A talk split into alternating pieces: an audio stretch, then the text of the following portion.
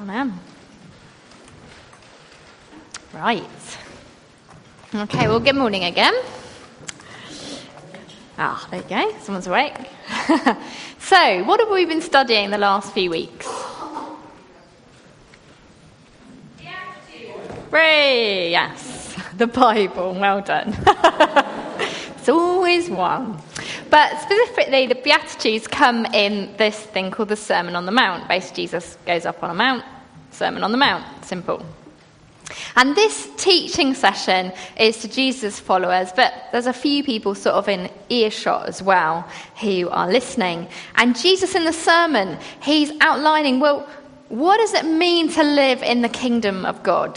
We might have heard that, and it might feel a little bit alien to us talking about kingdoms because we're obviously not in one. But what does it mean to be part of that society?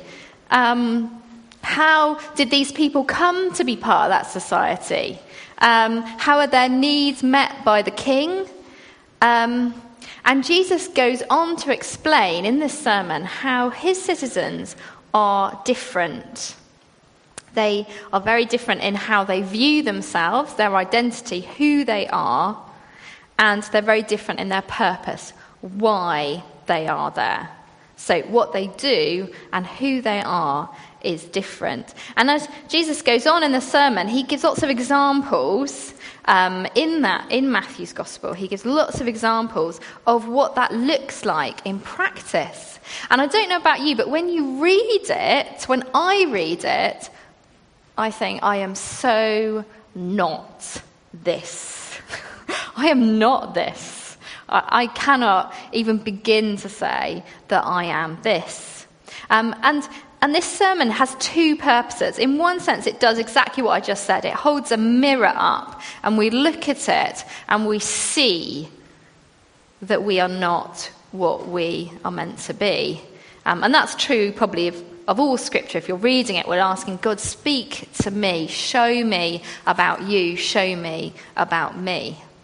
But um, this sermon is also um, it's hope. It's a vision. It's a picture of what we are and will be.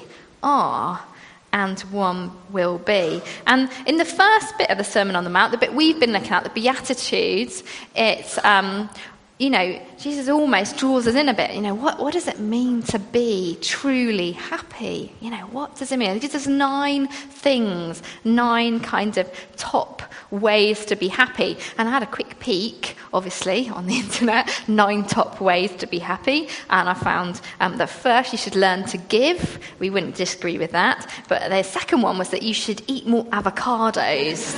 Um, and uh, I guess that gives a bit of an understanding, doesn't it? That advice that we can receive, often it can change our mood. I'm sure avocados, they um, produce lots of things that make us happier, feel happier on a very, on a basic level. But the kinds of happiness that Jesus is talking about goes to our very core.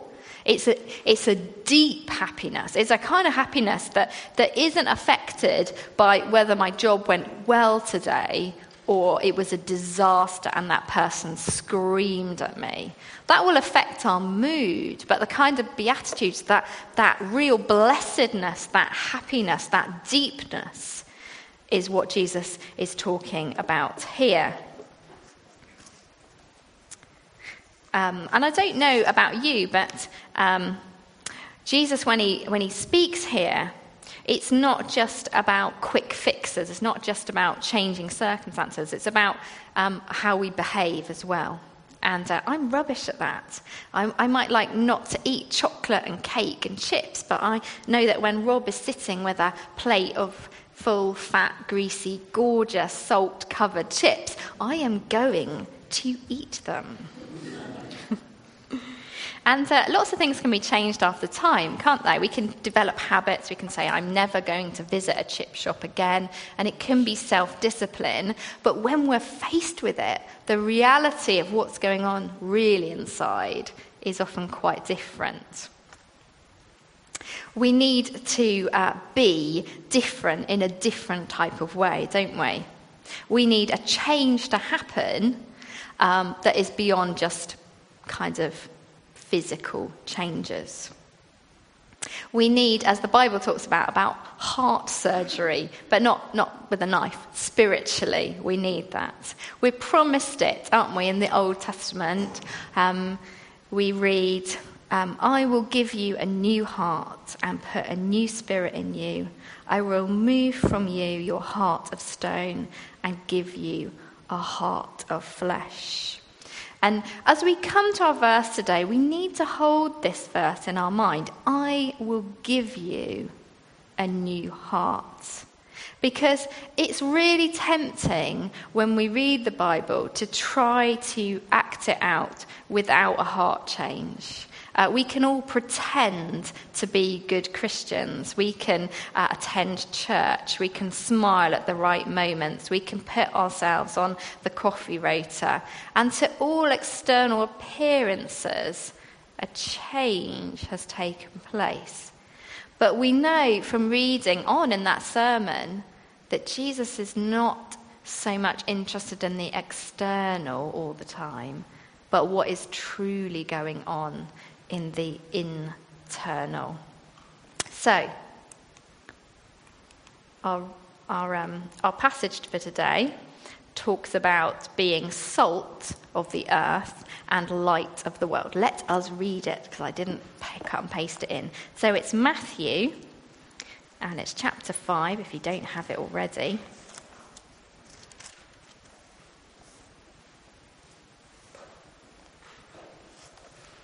And verse 13, and you'll see the title Salt and Light. And last week, John talked about salt, so we're going to focus this week on the light. So let's look at, um, I'll just read it all.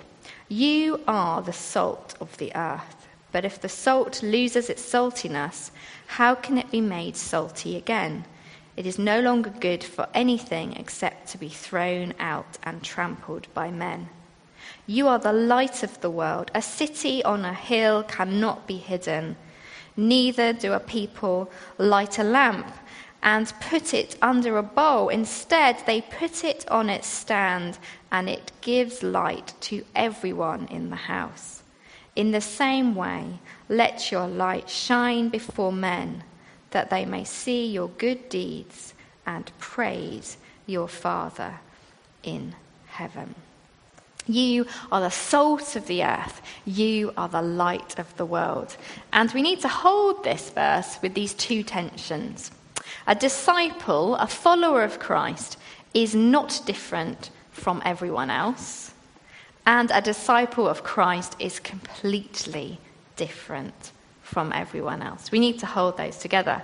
The first one, the disciple of Christ, is no different well, people in this kingdom are not chosen because they are nice. They are not chosen because they started to be kind and gentle and compassionate, and God said, I'll have them. They look nice.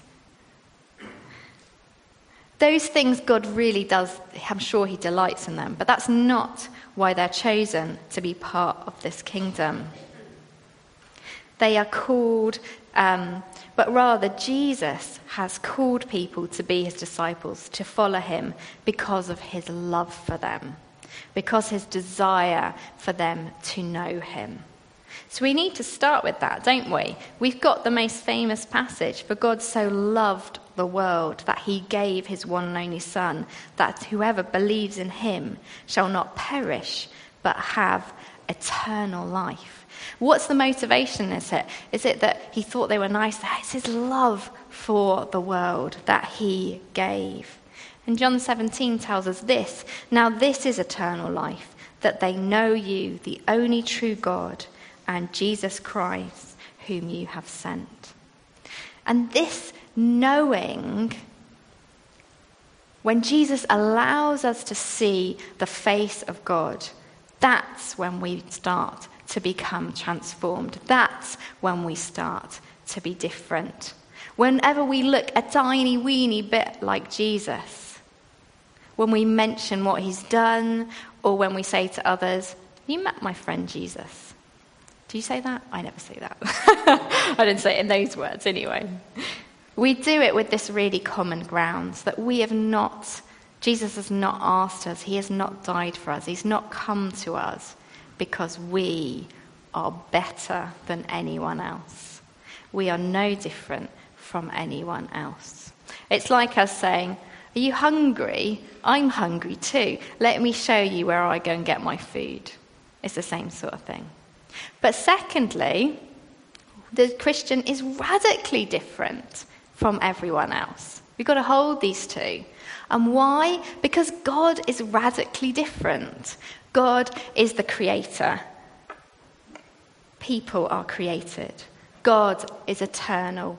The earth is temporal. God is perfection. The earth is broken. And when we come to trust Jesus to heal our hearts, we look at his death on the cross, his act of love towards us. We accept his forgiveness. We are welcomed back into relationship. We are home. And in doing so, we are supernaturally joined to him. We are supernaturally joined to him. And as we read in that passage of Ezekiel, I will put my spirit in you and move you to follow my decrees and be careful to keep my laws. I will put my spirit in you to move you.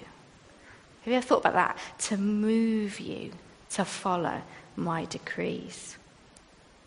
And that's what we saw fulfilled at Pentecost when the first disciples were filled with the Spirit. But every time a person comes and says, Jesus, I see who you are, I want to follow you, they are supernaturally joined. The Spirit is in them. And that's why they are radically different, because God is radically different. He is in us. It is His radical difference that makes us light. His radical difference, not ours. The differenceness is God not that they are trying hard. So when it says, you are the salt of the earth, you are the light of the world, you are the light of the world, or rather, God is. Jesus says, I am the light of the world. And when we are supernaturally joined, we are the light of the world. And this won't change, will it? Um, Rob is the father of Emily and Rebecca, you'll be pleased to know. And whatever he does, that will not change. He is the father of Rebecca and Emily. And in the same way, we are the light of the world. This is what we are. And we might be good at it, we might be bad at it, we might be all over the place, we might be hiding under a bowl, but we are the light of the world. And in this statement, you are salt, you are light. Jesus makes another statement, doesn't he? The world needs salt and the world needs light. The world needs salt and the world needs light. And when we read that Jesus came, it's described in John chapter 1. We read, The true light that gives light to everyone was coming into the world. He was not in the world, and though the world was made through him, the world did not recognize him. The relationship between God and his creation was broken, and only a handful of people recognized who Jesus was. When we read the headlines today, we see how desperately the world needs to be reconciled. And we are the light of the world. Jesus also makes two really obvious observational points. Um, if salt loses its saltiness, it's useless. If you put a light under a bowl, it's useless. Those are the two things. And he goes on to say, a city on a hill cannot be hidden. This lamp is his character displayed. It's his acts of mercy and justice and peacemakers. It's the message of grace and love. And church is not this, is it? This is us gathered. Church is in the world, it's in the office, it's in the streets, it's in the family that doesn't know Jesus, it's in the supermarket with the checkout woman. That's the church mixed in. We heard about it last week, didn't we? John was saying we need to be salt mixed in, and we took our salt off to different parts wherever we are in our daily lives. Oh, this is a quote from um, the lovely Salvation Army man, William Booth. He says, instead of standing at the door of the church saying, Why don't you come in? Christians must go out and meet the world on its own terms. And he said that in 1865. And I'm sure that Christians said that right at the beginning. I bet Paul was stood there going, You need to get out too.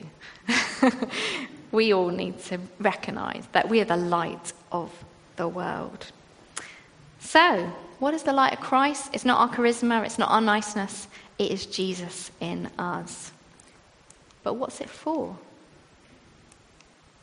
Let your light shine that they may see your good deeds.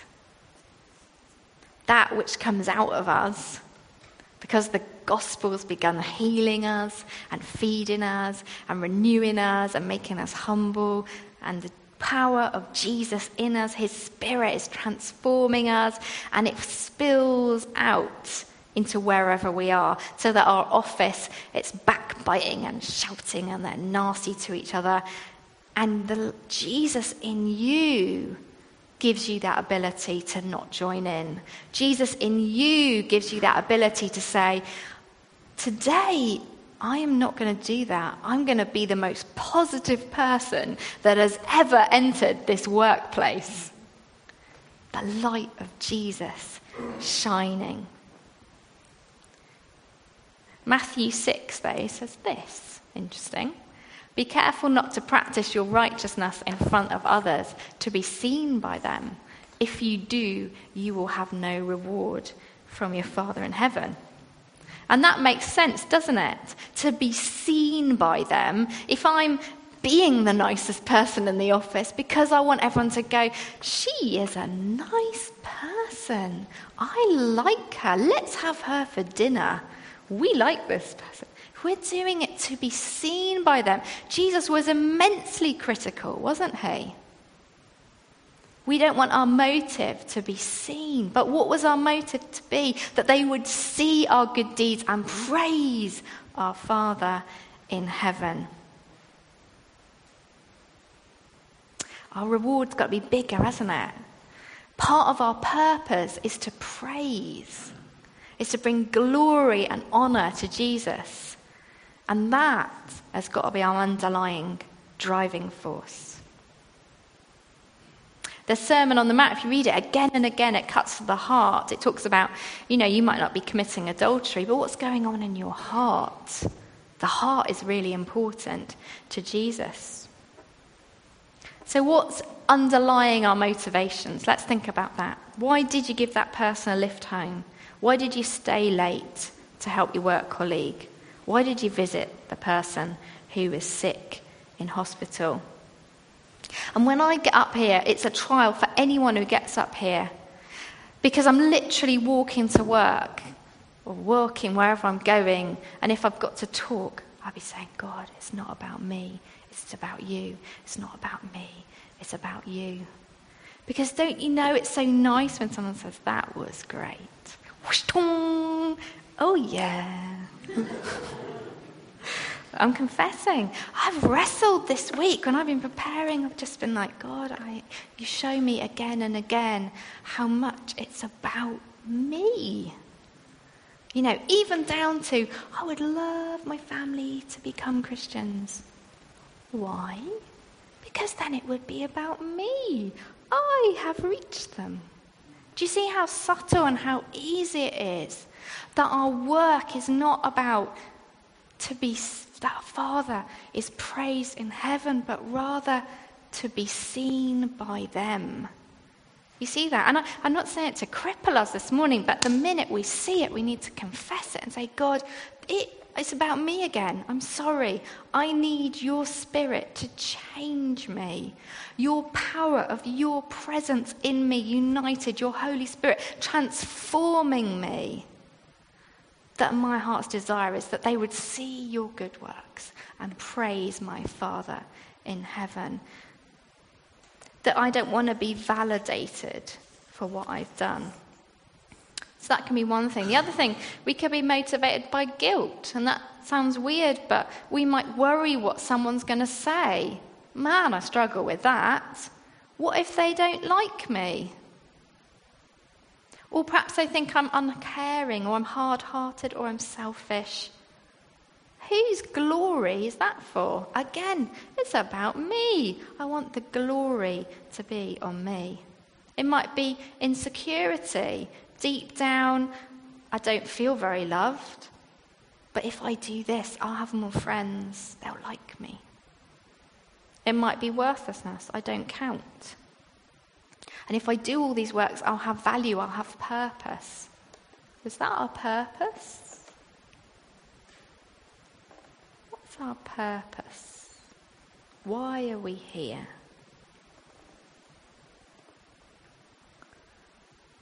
When we see God reveals himself in Jesus, we are filled up with who we are. Who are we? We are the children of God. We are chosen by God, not because we've got anything, but because He loves us and He lavishes His love over us. And He came and He died and He lived. And He said, I want you. I want to know you. I want you. And a purpose, I want you to go and I want you to be me in this place and this place, that more people would know me, glorify me, give praise to me. That we would let our light shine so they may see your good works and praise your Father in heaven. So, what do we do when people say thank, say to us, thanks for that? Well, I tend to just say thanks. Because otherwise, I'm going, uh, well, it was the Spirit. Uh, thank you. Just give it. No. I don't think we're meant to join the dots for people. Although sometimes we have that opportunity, don't we? We have that opportunity where we get to say, Yeah, I struggle with anxiety too. And um, I tell you what helps me is I do this. And that might be a scripture or a prayer or something that helps me or my community. Or we might say, Yeah, I think a lot of married people struggle with that. What helps us is we, we did this. And that might be a course or a Bible reading or a way of communicating. And of course, previous to this, just in verse 11 and 12, Jesus has warned us that people may not always appreciate this. They may slander you. They may say that your motivations are not pure. And a lot of the time they might be right, let's face it. But our goal should be to give God glory. Um, the Salvation Army, when they got going, they were once out one day and 600 of them got beaten up. they went home praising Jesus. We learnt about that the other week. So, the response that we get should not be our driving force. Our measure of success is not our concern of whether someone liked us or not. We just have to let the light of Jesus shine. Jesus says, a city on a, a city, a community on a hill, on a high street cannot be hidden. We are, in one sense, remember, no different from anyone else. But in the other sense, we are radically different from everyone else. We should be obvious. We're like a city on a hill we should be making some kind of impact, even if it's not a nice one that we are receiving back. I remember um, thinking about how do we get this light in us. And maybe you're here today and you're thinking, well, I, don't really know how that happens. But I was thinking, well, when I became a Christian, there was, there was a niggling. There was a, hmm, I wonder what that's about. There was a bit of a sense of, is that God? Is that, is that God there? I'm not sure. And then one day I was reading my Bible and I was astounded for the first time. I thought, I'll have a little read, see what this is like. But as I read Matthew's gospel, that's where I started. For the first time, it was like a light had gone on in my head and I suddenly realized this is true. This actually happened. And for me, that was the light entering me. That was the Holy Spirit of God coming into me for that first time. This is true. This is actually true. This is a bit we read in 2 Corinthians. It says, For God, who said, Let light shine out of darkness, made his light shine in our hearts to give us the light of the knowledge of the glory of God displayed in the face of Christ. And when I read the Bible, I started to see Jesus. He's real, he really existed. Jesus really is God. I started to see who my Creator was because the Holy Spirit had come into me. Not because I was nice, I was in a horrible place. Not because I was particularly asking, the Holy Spirit came. And as I read that, the light came into my heart and showed me, it gave me the knowledge of the glory of God. So Jesus might be prompting you today or he's been lighting up something in you for some time. maybe that niggling feeling. And Jesus is saying, I love you. I want this relationship with you. I want to give you that deep happiness, that underlying security of who you are and why you're here. I want to forgive you for everything you've done. And I want you to come and follow me. And you can choose to follow Jesus today. You can simply pray, Thank you, Jesus, for your death on the cross. You can say sorry for the wrong that you've done, for ignoring him.